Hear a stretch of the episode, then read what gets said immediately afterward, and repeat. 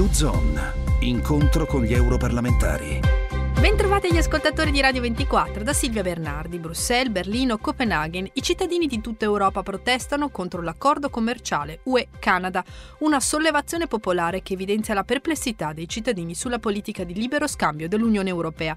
Per prevenire ulteriori proteste, il Parlamento europeo sta analizzando la questione. È in discussione la legittimità degli accordi commerciali europei. L'Unione Europea sviluppa il 15% del commercio mondiale di beni, trasporti, tessuti, prodotti chimici, alimenti e bevande. Le esportazioni dell'Europa restituiscono buoni risultati, con un bilancio positivo di 64 miliardi di euro nel 2015. La recente firma dell'accordo con il Canada dovrebbe dare ulteriore impulso al commercio. Secondo la Commissione spetta ora al Parlamento arrivare alla ratifica. L'accordo con il Canada, chiamato comunemente CETA, è un ottimo esempio di come l'Unione Europea possa influire sulla politica di scambio globale, modellando quindi la globalizzazione stessa. Ne parliamo con l'europarlamentare Tiziana Beghi Beghin. In accordi di questo tipo raramente è stata coinvolta l'opinione pubblica, troppo spesso sono stati discussi a porte chiuse. Così non si finisce forse per essere poco trasparenti? Ah beh sì, certamente l'accordo con il Canada fondamentalmente anche noi come parlamentari lo abbiamo trovato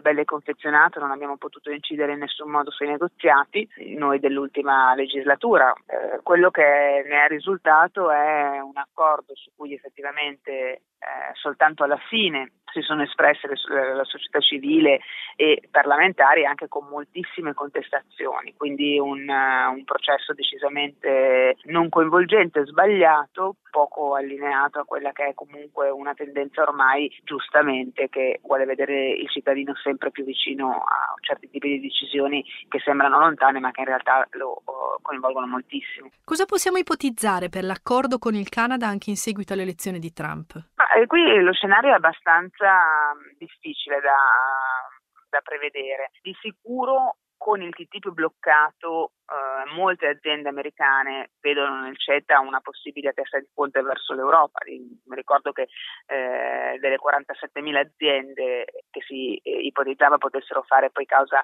agli stati tramite il meccanismo di compos- eh, composizione delle controversie, ben 41.000 hanno già sede oggi in Canada e per effetto del NAFTA quindi potrebbero comunque grazie al CETA avere eh, alcuni dei vantaggi che eh, avrebbero poi avuto con il TTIP. Quindi bisognerà capire se Trump avrà le mani libere e portare quindi avanti quello che è stato il suo slogan elettorale di riportare o lavoro e industria negli Stati Uniti o se invece anche in questo caso eh, le lobby e le multinazionali riusciranno nel loro intento che poi è quello di arrivare a un mercato ideale dove le leggi le fanno loro e dove il libero scambio domina su tutti anche i diritti di lavoratori e di consumatori. U-Zone. Incontro con gli europarlamentari. In collaborazione con Euronet Plus.